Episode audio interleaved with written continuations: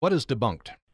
We're looking at demystifying these myths that are out there that can promote stereotypes and can continue to cause harm in various communities. So, to me, the season's really about storytelling and how we weave in evidence based practices and really highlight the importance of resilience. Welcome to the recap episode of Season 2 for Debunked, the only Utah podcast combining evidence based health practices with storytelling to challenge the stereotypes and debunk the myths about harm reduction, substance use disorder, and homelessness. I am Jameen Fitzgerald, the producer of Debunked, and this season we continued our mission to educate, help reduce stigma, and enlighten those individuals who still believe those myths. Episode 1 debunked the myth that all Native Americans live on reservations. On this episode, we heard the insight of Sandra Sulzer, the former director of the Office of Health Equity and Community Engagement at Utah State University, and Christina Groves, a licensed clinical social worker with the Urban Indian Center, who is also a member of the Ute and Hopi tribes. Please stay tuned as we share some of the highlights from the season. Sandy Sulzer, some themes uh, this season, I understand homelessness and how that relates to harm reduction. So maybe definitions first homelessness and then harm reduction. So there are a number of different definitions of homelessness. One definition is that you don't know where you'll be sleeping tonight. But there are other definitions, and I think part of what we want to unpack here today is the definition we choose can exclude people. So if you're staying on someone's couch and you know that you're sleeping there tonight, maybe you get excluded from that count. Another way that we measure homelessness is by doing point and time counts, where there's one night a year where volunteers and government workers go out and count the number of people who are in tents or sleeping on the street and so on. And then they can add that up with the number in the shelter and get an estimate of how many people are experiencing homelessness. But there are all kinds of reasons why we might not identify or see a given person on a given day, especially when we just pick one day to do it like that. And so a big part of this season is hearing people's stories of what homelessness was like for them. And then what is harm reduction? At its core, harm reduction is about meeting people where they're at. Getting one step closer to wellness is still a step closer. There's sort of a more old-fashioned approach to addiction where people thought someone has to not be using at all in order to deserve medical care or access to housing or treatment. And what we're finding is that harm reduction approaches that take someone who is either unable or unwilling to stop use to move them toward wellness and health without having it be an all or nothing equation. Christina Groves, the myth we're debunking all Native Americans live on reservations. Where do you think this came from? I think there's a tendency to think about Native Americans as historical and not necessarily contemporarily. I think that's changing over time. I've done presentations and it's become more common that people in the city have grown up knowing someone who's Native American, knowing there's populations of Native Americans here in the city. I grew up here in Utah and I think our education systems definitely don't address contemporary Native Americans and what that actually looks like census data kind of shows that although we are a small portion of the total population, that there are populations that live on the reservation and there are large populations that live in the city. And in our agency, one of the other things that I think is also a myth is that there are only certain tribes that live in an area. Our agency has over 99 different tribal backgrounds represented in the clients that we help. According to the Utah Department of Health, there are five tribal cultures, eight sovereign tribal governments, and roughly 60,000 Native Americans and Alaska Natives in the state of Utah. And it also goes to stereotyping. There are a lot of stereotypes of a lot of different groups, and certainly Native Americans. Don Lyons, I want to get your take on this. I went to public school in Detroit, and the only pictures you would see would, you know, be the Indian in the breechcloth living in a teepee. But I'm an Anishinaabe and come from the Great Lakes, and we live in wigwams, and we didn't dress like that. So that was the stereotype that was perpetuated, and I think the idea that we as indigenous people are static and and the idea of these team logos also play a role into it that you have to look a certain way. I work with tribes all over and non-native organizations, and it's pretty mind-blowing questions that I get sometimes, Tom. And one of them was, "Do Indians still live in teepees?" And sometimes people don't know what they don't know, and sometimes we have to educate ourselves. So I think this myth plays a big role in understanding that Native folks were very diverse. Over 90 tribes represent those tribal nations, uh, sovereign entities in the United States.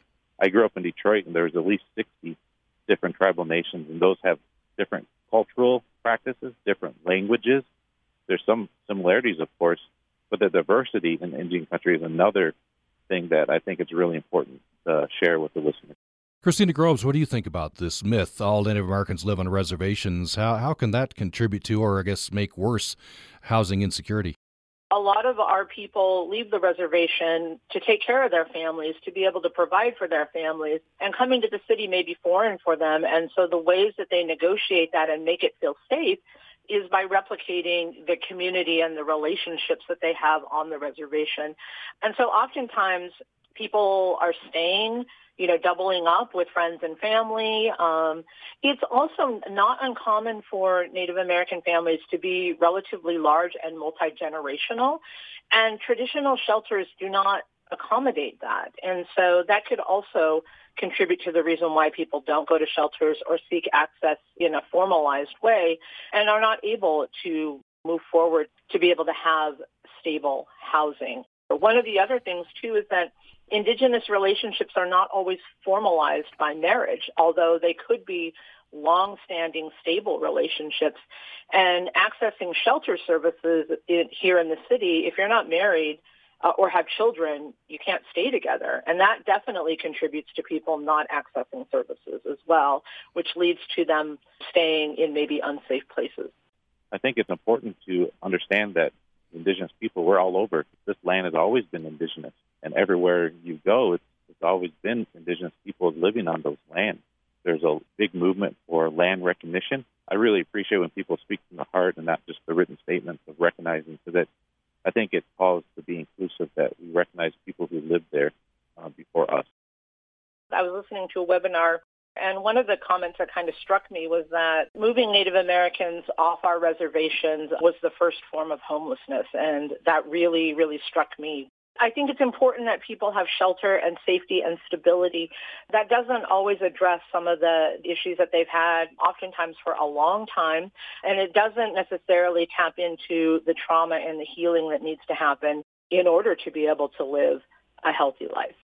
The myth that all Native Americans live on reservations can contribute to the idea that Native American housing issues only occur in reservation communities and thus are not issues that people in other cities and towns in Utah need to worry about.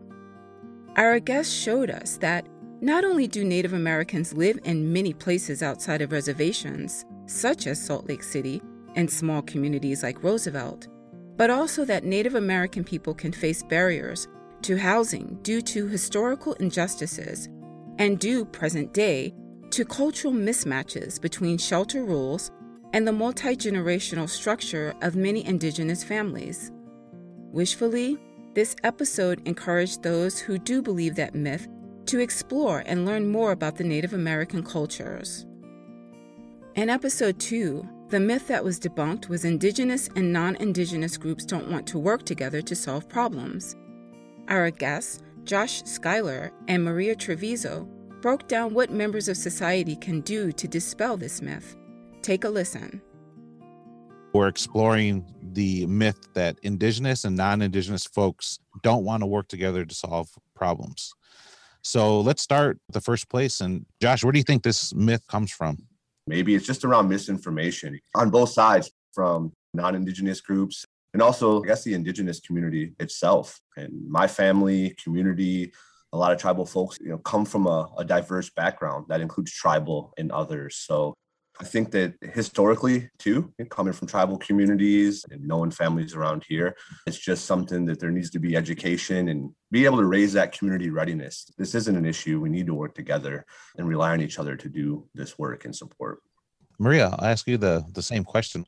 I like to look at what happened. So we have history, first contact, what happened after first contact, maybe not so good things, some good things. So if the contact is not so pleasant, there might be a, an issue of trust. So you have that. And then part of it is not being seen. There's probably some people on this call today that go, I didn't know there were still Indians here. And then then there's really what kind of Indian are you? Can you say something in Indian for us? And then you get to be that sacred Indian, and we see it in film and myth and stories and everything else that you can be that magical Indian or that magical black person. So again, his trauma. We have to unpack some of that to be seen and to be invited uh, into the conversation and to have those conversations as we do in our work before we go forward. Because if we don't tell that story, then it's kind of like a secret in the background and it can impede our relationship because a good relationship, in my opinion, is based on trust, transparency, honesty, and willingness to even say the icky and difficult things. The idea that this myth, it's kind of built in structural and systematic processes that have been layered on over the generations. It's not just something that came up in the 80s or the 90s. This is something that has been built on since first contact. We're talking 1400s. So there's a long history and layers there. Maria, thinking about this myth, indigenous and non indigenous folks not wanting to work together to solve social justice issues. How does that impact the work that you do? Dr. Bettina Love talks about co conspirators, that we don't just need allies, we need co conspirators. And that's somebody who's willing to take a hit for you, to cash in on their whiteness, to cash in on their privilege. And we have several examples of that. At Standing Rock a while back, a young lady, Sophia Wilansky, I think it was, she had the night shift watching the bridge that the protesters had taken. And they shot her and they blew up her arm she was a co-conspirator. At a certain point, you make a commitment that I'm going to not just show up at the meeting with all the buzzwords and to offer my sympathy, but when the work has to happen, I'm going to leave. We need people that are invested for the long haul. Part of the healing process is which I want to get to. Be strong enough to truth tell and be strong enough to listen and hear. I heard someone say that guilt is not a useful feeling. It's about empathy because guilt makes it turn to you as a selfish way of thinking about i'm guilty about this. And promoting empathy is about motivating you to have action to do something. Misinformation can create divides between communities that could otherwise work together.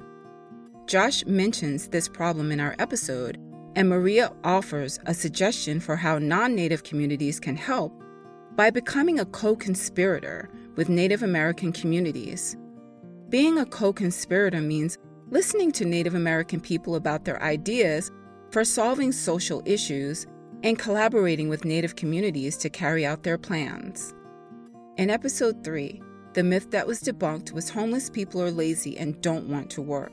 Our guests were Heidi Fugger, a certified peer support specialist for USARA, which stands for Utah Support Advocates for Recovery Awareness, and Peggy Green, Executive Director of Iron County's Care and Share in Cedar City, Utah. Heidi shares intimately about her experiences as an unsheltered person who was also combating substance use disorder. Although she had multiple jobs simultaneously, it did not prevent her from facing stigma and shame while she endured many challenges trying to secure housing. Let's get into the episode. What would you say to people who believe that myth that homeless people are lazy and don't want to work. I want to shift to Heidi the same question. What would you say to people who believe that myth that homeless people are lazy and don't want to work?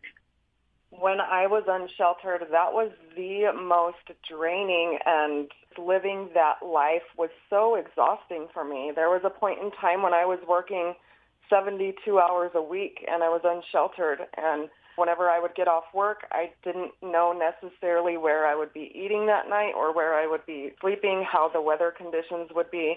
And just that stress was so mentally draining on me and mindlessly wandering the streets, not having an agenda and exhausting all of my efforts on just basic survival that it was so exhausting because it is the exact opposite of lazy for me. Now that I have somewhere to stay, I can come home and just relax.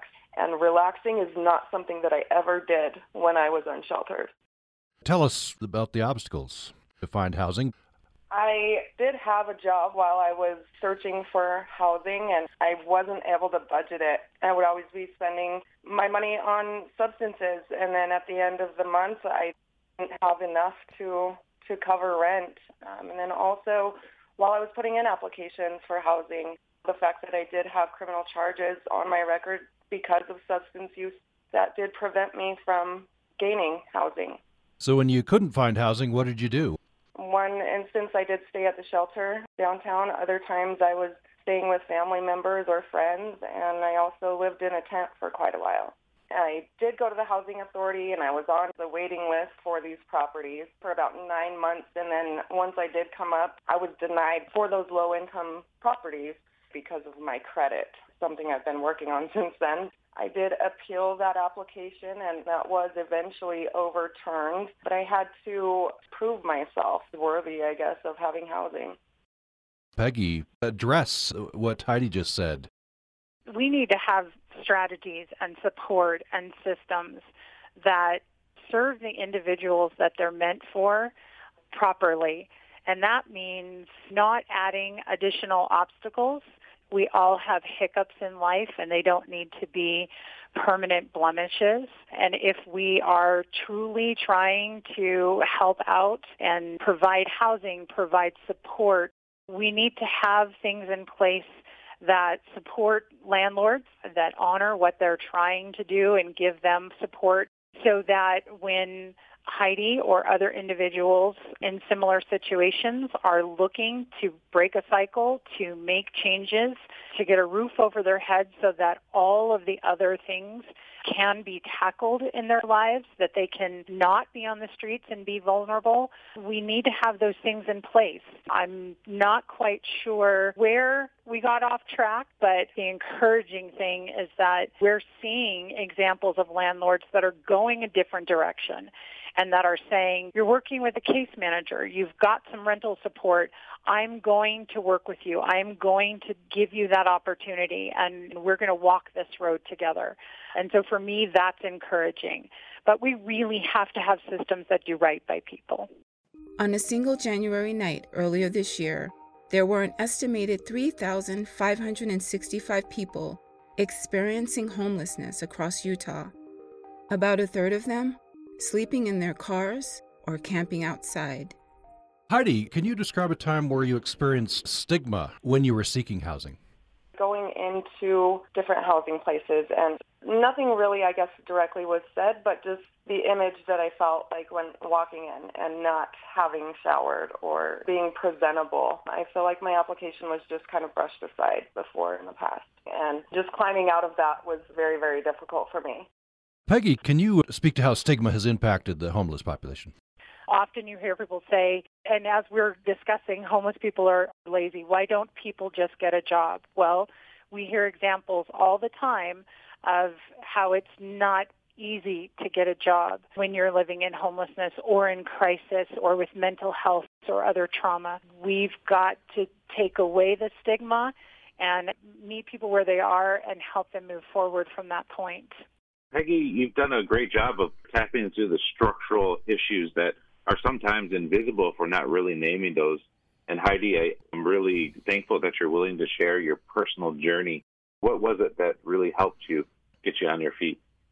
For me, I think USARA. I had a peer recovery coach at the time who never gave up on me. She met me where I was at and sat with me in the hard times and helped me to figure out a path in order to get back on my feet.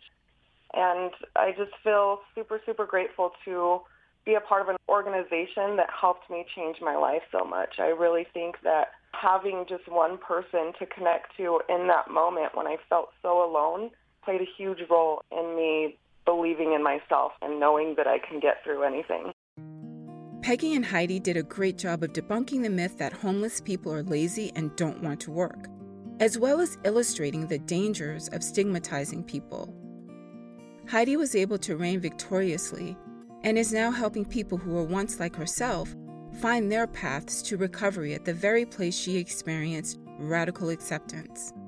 As you heard from Peggy and Heidi, harm reduction and meeting people where they are can be a huge step toward helping someone struggling with substance use disorder find their way. In episode 4, the myth that was debunked was there are plenty of resources, but people just don't want the help. We heard from Heidi's peer support recovery specialist, Lynette Denton, who too works for USARA, and shares her personal story about substance use disorder and the lack of resources available. We also heard from Heather Hogue, Continuum of Care Project Coordinator with United Way of Utah County. Let's hear what they had to say about that myth. We're looking at debunking the myth that there are plenty of resources, but people just don't want help. Would you like to introduce yourself, Lynette? My name is Lynette Denton. I am a certified peer support specialist in Moab, Utah, and I work as a recovery coach for USARA, which is Utah Support Advocates for Recovery Awareness. How did substance use disorders affect your life? Coming from such a small town where everyone knows everybody, jobs were hard to get, and because of substance use, if I did get a job, they were hard to keep. Lynette, when you were getting treatment, what resources were available? I went to drug court. The drug court helped supply me with like tools and support and the structure that I needed. Heather, you work at United Way, and I want to dive into the questions about resources because we're debunking the myth. There's plenty of resources. People just don't want to help. So, have some experience working in rural areas of Utah where there might be high mm-hmm. rates of substance use disorder there. And could you talk about the resources or maybe the lack of that are in those rural areas in Utah? Particularly in rural areas of Utah, there really are a lack of resources. So when you look at these rural communities that maybe don't have the population, the budget, the infrastructure that some of the more urban areas do, in general, we're really not prioritizing those resources in our communities. And I think that's a really multifaceted issue. In my experience, a lot of people struggle to identify themselves as having substance use disorder. So I think it goes greatly unreported. And then I think people also fear seeking help because of stigma or uncertainty. So therefore we have communities that don't really see what a serious problem it is, like right in our backyard. And I think in many ways we as a society are still kind of coming to terms with substance use disorders being an illness rather than like a moral failing. So, Don, before we go to break, I just want to ask you what are some available resources for those seeking treatment in the tribal communities? Well, it's pretty similar to what Heather was sharing. It's the lack of infrastructure. And I think Heather's point, and Lynette talked about it too from a firsthand experiences, is those micro systems and, and those micro infrastructure on a personal level to get to point A to point B. That's a real thing. In tribal communities, we have the mental health services, the Indian health services, but historically, the Indian Health Services is super underfunded. It's only funded at 50% of where it, it needs to be funded to service its communities. But there are still mental health facilities there. Lack of treatment beds is a real thing in a lot of tribal communities when the need is there. But tribes also have access to traditional medicine and traditional forms of recovery and healing. Some of those could be sweat lodges, language tables, various ceremonies and there's over close to 600 federally recognized tribes, so each tribe is unique in its own way. But a lot of tribal communities and also urban communities have access to traditional healers and traditional helping services. There's some resources, but there's opportunity for definitely improvement and growth there. There is often an assumption that Native American populations have higher rates of substance use disorders than other racial or ethnic groups in the U.S. However, substance use is complex, and only some measures of substance use are higher among Native American populations than among non Hispanic white populations. For example, according to the Substance Abuse and Mental Health Services Administration's 2019 National Survey on Drug Use and Health, 29% of Native Americans reported never drinking alcohol during their lifetime, which was the highest rate among all U.S. racial and ethnic groups, even higher than among non Hispanic white populations. Only 14% report abstaining. This survey also shows rates of substance use disorder of any kind, which may include alcohol or illicit drugs, are similar among Native American and white populations, with about 13% of respondents in both groups reporting they have ever had an alcohol or drug use problem in their lives. CDC data shows that in Utah between 2015 and 2019, Native Americans also had lower rates of opioid overdose deaths than non Hispanic whites. Although, when looking at fatal drug overdoses for all drugs, which include substances like alcohol and methamphetamines, along with opioids, Native Americans have a slightly higher death rate than non Hispanic white populations. Access to treatment resources, such as medications for opioid use disorder, can be significantly harder to get for Native American populations. The 2019 National Survey on Drug Use and Health reports that Native Americans are slightly more likely to not know where to access substance use treatment than non Hispanic whites, and were more likely to fear that getting treatment could jeopardize their job. I'll go to Lynette, and uh, I wonder if you could describe what stigmas you face relating to having a substance use disorder. Where do I begin? I know that in my addiction, I heard junkie, common criminal, troublemaker, worthless, bad mom, once a junkie, always a junkie. I'm still currently facing some stigma and as of today, today's my seven year recovery day, but still facing some of the stigma. For instance, I have three felonies on my record that I'll have forever because when I was arrested, I gave a positive UA sample and was charged with internal possession, which were felonies back then. And because of the domestic violence, the stuff that kind of comes with addiction, I don't qualify for an expungement. And so I'm permanently branded as a criminal. So just those kind of stigmas are things that I faced, and I still see the stigma today with being a recovery coach. Like in our rural area, harm reduction is something that is fairly new to Moab. It's just been kind of starting to be learned about and known in the last couple of years, and we face a lot of pushback and a lot of stigma about enabling addiction. And so the stigma is still very thick today. I believed the things that people told me back then, and it took a long time for positive self-talk and that I do belong here and just knowing I'm enough. You now work as a coach with folks. How do you help them to overcome stigma?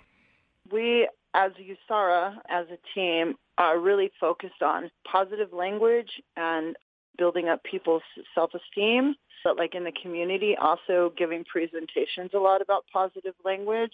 So lots of role play, lots of setting goals, lots of positive affirmations, and also just educating the participant and the community as a whole about stigmatizing languages and how to overcome this. And it's definitely challenging, but once you see the participants, the change in them from the stigma to knowing their worth and their value. It, it's the most beautiful thing that I've ever seen. And so we just work really hard in those areas. Heather, real quick, I want to pivot to you. What could be done to lessen the burden, lessen the barriers for folks like Lynette to get stable housing and get the support they need? Her story is one I've heard a hundred times about people struggling to find housing and not being able to find housing or qualify for projects if you're lucky enough to have Section 8 vouchers in your rural community. We have to stop thinking of housing as a reward for good behavior. When we have that shift in our mindset as a society, a lot of these barriers are going to fall away. Housing is a human right. We have to start thinking about it that way. Lynette, Heather, and Don made it a point to stress that substance use disorder is a disease so many people fail to realize that and are quick to pass judgment on others. Some view harm reduction as enabling, not realizing it could actually save lives. It was also noted that words have power, and it is important to speak positive self talk over oneself. And unfortunately, Lynette believed a lot of the negative things she heard about herself when she had substance use disorder. Since she is familiar with the harm it can do, as a recovery peer support specialist, she focuses on positive affirmations and building up her clients' self esteem, as well as giving presentations in the community about positive language to try to bring awareness.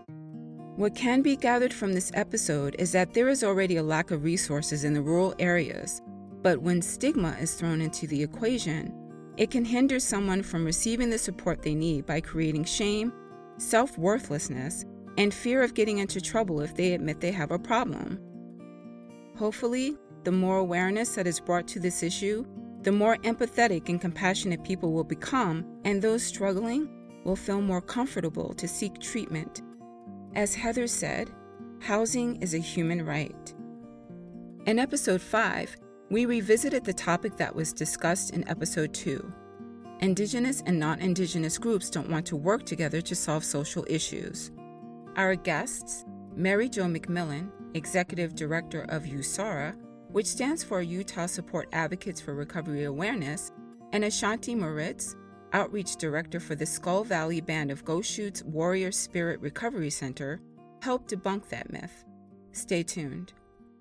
Ashanti, I want to start with yourself. And when you think about this myth that indigenous and non indigenous groups cannot work together to solve social problems, what are some first thoughts that come to mind when you hear this myth? When I hear this myth, I hear there is a big unknown of a cultural gap. So being native myself and being raised, you know, I'd spend my summers with my family in Alaska and then I would spend the school years not on or near my reservation. So I hear this myth that goes back way until I'm five or six years old is that you can't reach Native Americans or that they don't have an understanding or don't have a desire to work with people on or off the tribe. So any type of government agency, any type of you know, that there's just like, oh, you can't talk to them. I hear that a lot. I see it in my profession today is that, well, how do you even communicate with the tribes or how do you get in front of the tribe? Or there's just this, this myth that we don't want to work with the communities and that we don't want to be connected and try and solve problems that come up or that were unreachable I want to build those bridges. I want to be that person that is approachable and connected and open and willing to listen and hear from both sides. Where are the gaps? What are we missing? Where are the cracks? And how do we problem solve those? For me, I see it completely different. The tribe that I work for is very involved in the community, is very involved in what we can do to better not only our county, but the state and how we can connect with other tribes to do so, how we can connect with non-natives in all the entities, the hospitals, the behavioral services around the area. How do we get in there? How do we make it so that everybody knows that we're in this and doing these things together? Mary Jo, from your perspective, when you're working with a indigenous community, what hesitancy, if any, come up for you or some questions be helpful to kind of break down this myth. If I was working with an individual who was Native American, I would absolutely bring up have they ever been introduced to material that was specific to a Native American? And of course, when I was looking as a counselor for what was available, I did get the opportunity to learn more about White Bison, the book that they wrote, Road to Wellbriety. And I found it actually so incredibly important when I was working with a Native American person. Though I did not know much about it myself, I could introduce them and give them a place that they could connect to. So I thought that that was critical. And that was really probably the primary way that I connected them.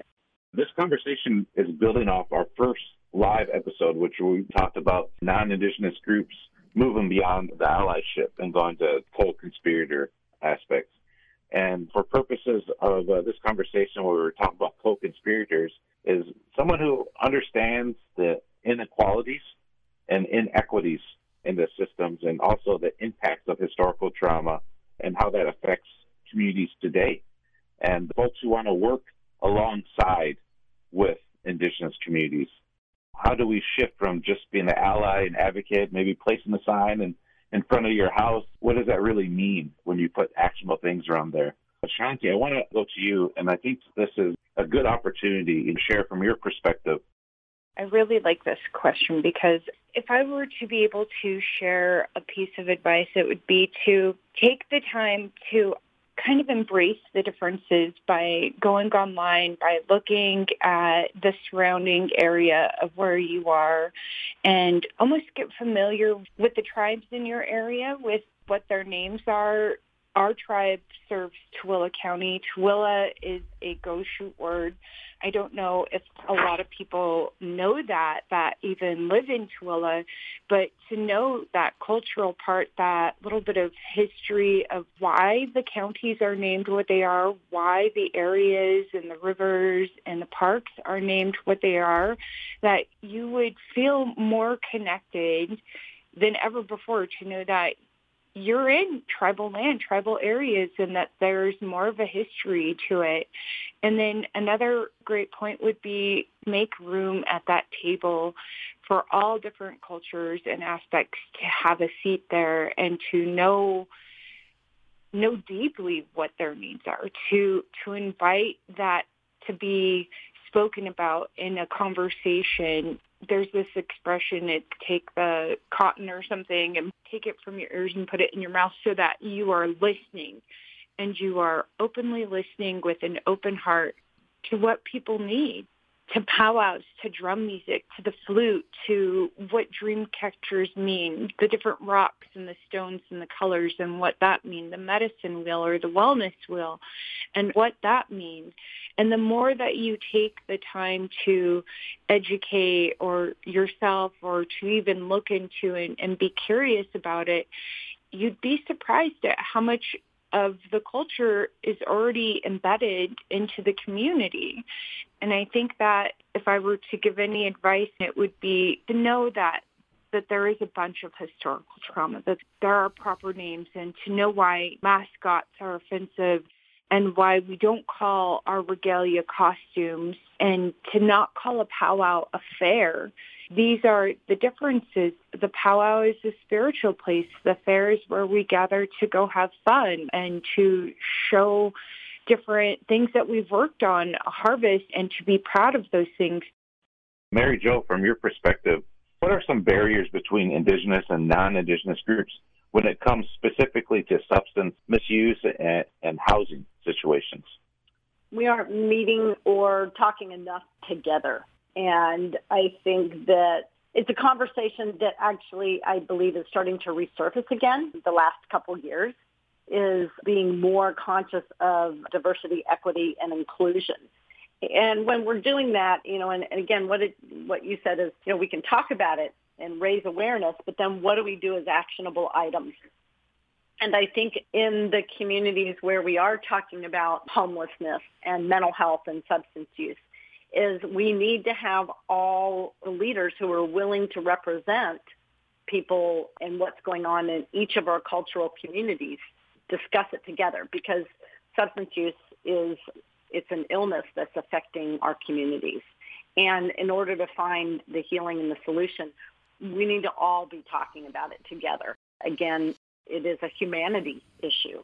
And so we may not have solutions alone. As a non-Indigenous person, I don't know what other possible healing and solution-based actions I can take. And so if I meet with more people who I have more information, I can ask more questions. We can come up with more opportunities and options to problem solve. And I think it's going to take considerable effort to make sure we keep meeting. I think because if we stop sending the emails, stop making the calls, stop reaching out, we just go back to status quo, which is kind of this passivity.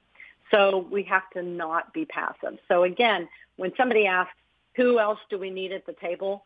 I might have to bring up eight people because it's different cultures that we need at the table to solve this problem. We're not just addressing substance use. It might be harm reduction. It could be homelessness.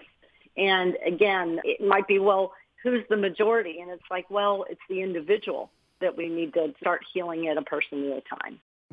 What appears to be the bottom line from episode 5 is that Indigenous and non Indigenous people have to want to put in the effort to bridge the gap between them. Our guests, Ashanti Moritz and Mary Jo McMillen, are ready and willing to take steps towards building a more cohesive relationship with the respective groups. And it would be amazing if those relationships could motivate others to cast any apprehension they have about building connections aside. However, due to the number of years of unhealed trauma caused by the non Indigenous people, it is going to take trust, patience, and understanding to mend fences. In our sixth and final episode for the season, we hear from Jay and Lauren Hymas, who are the owners of Clear Recovery of Cache Valley. They shared their riveting stories and debunked the myth you shouldn't give people who use drugs a second chance. They described why debunking that myth is crucial for healing and supporting those who are part of the substance use disorder communities. Let's take a listen. I'm going to start with Jay. Could you introduce yourself and uh, just give some background of why you're on Debunked, sharing your story? My name's Jay Hymas. I live up in Logan. It's the northeast corner of Utah.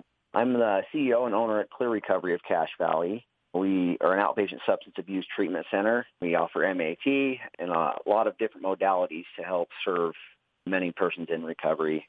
I'm sharing my story on Debunked because I am a person in recovery. It means a lot to me to be able to be here and debunk this myth. My second chance actually did save my life. Thanks, Jay. Lauren, I was wondering if you can uh, introduce yourself and share why you're here today.